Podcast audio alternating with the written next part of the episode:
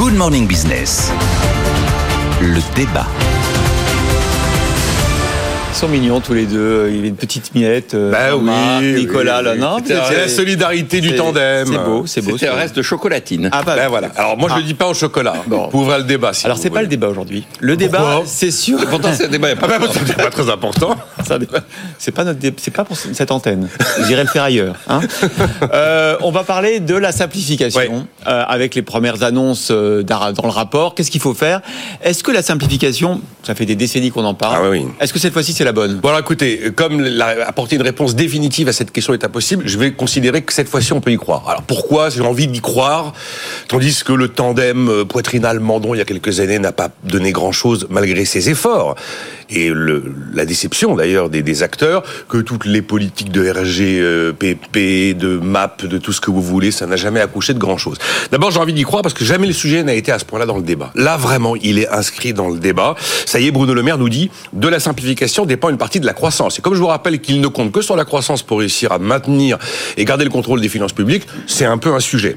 Euh, et là maintenant on a un texte de loi qui nous est annoncé pour le mois de mai. Il faudra bien qu'il y ait des choses dans ce texte de loi. Il porte déjà un nom d'ailleurs. Il doit s'appeler croissance, activité, opportunité. J'ai pas envie de faire aux de mauvais augure. Si on prend les initiales, ça fait chaos. Mais on a estimé que là, il y a, une dynamique et une volonté d'aller de l'avant. Deuxième chose, euh, il y a un chiffre qui maintenant s'est installé dans le débat et que personne ne remet en cause. 400 000 normes, plus de 60 milliards de coûts par an pour l'économie française, principalement pour les entreprises. Comment le, ça y est, le chiffre imprime. Il date de la loi Pacte, le chiffre. Il a été réaffirmé par un rapport du Sénat. Il faut du temps pour que les choses impriment, mais là, ça y est, ça imprime. Troisième élément, l'aberration de la surnormalisation.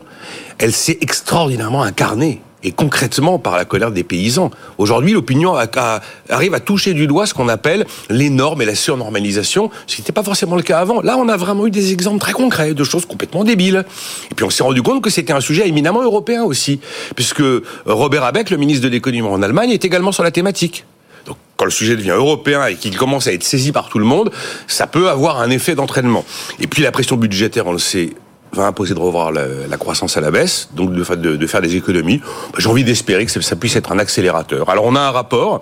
Je vais, euh, je vous donne quelques pistes. Et euh, bon non, on va laisser la parole à Jean-Marc Daniel. Et puis si j'ai si j'ai deux trois secondes à la fin, je vous donnerai quelques pistes. Il y a 14 propositions venant des cinq parlementaires de la majorité. deux propositions quand même. Bah alors les, le fameux dites-le nous une fois. L'administration vous a demandé un truc, elle vous le redemande plus. Voilà, c'est fini.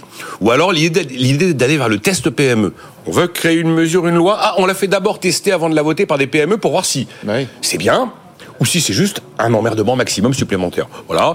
Euh, après, il y a d'autres. Oui, il y a l'histoire des seuils, tous les seuils à 11, 50, 250 salariés. Alors attention, pas les seuils fiscaux parce que Bercy n'a pas les moyens d'y dépenser. Les des- seuils sociaux. Mais les obligations réglementaires. Il va, se- on va probablement décaler tout ça euh, d'un cran, on sait pas trop comment. Il y a plein de petites choses, mais enfin, je vais laisser Jean-Marc euh, réagir. Jean-Marc, est-ce que vous y croyez à cette euh, nouvelle vague de simplification? Ah, pas du tout. Ah, ben Non, voilà. Je, Ah, ben. je ne veux pas doucher l'enthousiasme de Nicolas, surtout un Il vendredi. C'est bien, il, a- il est enthousiaste. Hein. oui, oui, Il y absolument. mais c'est bien, il faut Oui, des gens qui croient. surtout, euh, il, dit, voilà, il va y avoir une loi, donc ça va avoir des conséquences. Non, non, je dis il va y avoir une loi, donc on sera bien obligé de mettre un truc dedans. Dedans. Mais alors, des lois, il y en a déjà beaucoup. La, la dernière, qui est la, celle de référence, s'appelle ESSOC. C'est l'État au service de la société de confiance. Et donc, euh, c'était en 2018. Ah oui, c'était là où que l'administration vous répond pas, c'est un oui, par exemple. Voilà, Oui, oui, exactement, exactement, euh, exactement. la Et bonne donc, foi, vous savez. Il y avait donc, elle était dans le programme initial du président de la République en 2017, et le, Conseil des ministres qui a adopté le texte avant qu'il soit présenté au Parlement et qu'il soit promulgué en août 2018, le Conseil des ministres a fait un communiqué, et donc euh, je lis un extrait du communiqué.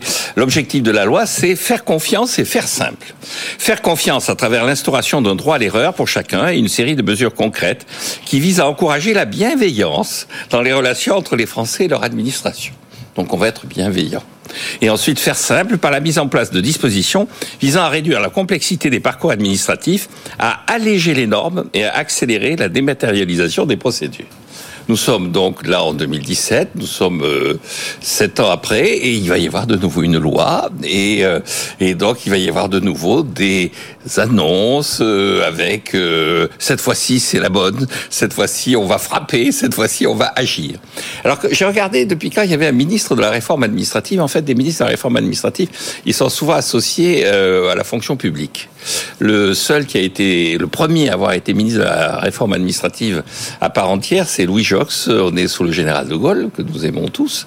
Et le général de Gaulle lui dit, écoutez, euh, vous allez avoir une mission qui est une mission temporaire. Une fois que vous aurez réalisé la réforme administrative, vous changerez de, de domaine ministériel parce que euh, il n'y aura plus besoin de ministre de la réforme administrative. On fait la réforme une fois pour toutes, et puis après, c'est un acquis. Et quand il quitte ses fonctions, Louis Jox dit à ses collaborateurs qu'il euh, y a encore du travail, mais que le seul véritable levier, c'est de supprimer des emplois de fonctionnaires. Mmh. Il dit si on veut véritablement simplifier les choses, si on veut véritablement alléger les contraintes, la seule action qui soit une action vraiment efficace, c'est d'agir sur le nombre de fonctionnaires. Chargé de faire ses normes.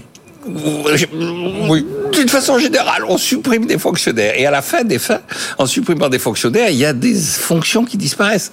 Il y a des raisons d'être qui disparaissent. Et donc, euh, dans la loi KO, je pense que la seule chose qu'il faudrait faire, c'est annoncer qu'on va supprimer 10%, 120 000 emplois dans la fonction publique, euh, tel que ça avait été là aussi annoncé en 2017. Bon, sur l'histoire du droit à l'erreur, objectif, enfin, avec le fisc, on va dire. Les relations avec le fisc sont quand même parfois un peu plus apaisées aujourd'hui qu'il y a quelques années. Ça arrive quelquefois à avoir une oreille un peu attentive et un peu compréhensible, dans certains cas, de la part des, des services d'impôt, par exemple. hein. Oui. En fait, et là, en termes de numérisation, tout ce qui concerne le rapport avec Bercy, c'est considérablement numérisé. Oui, j'ai quand même du mal à associer impôt et bienveillance. Mais enfin bon. Non, mais d'accord. Euh, Enfin, Alors on aurait pu faire un débat sur euh, une, une autre promesse euh, du gouvernement, c'est une loi pour renforcer l'attractivité financière de Paris. Ce sera l'une des trois lois de l'année. Ouais.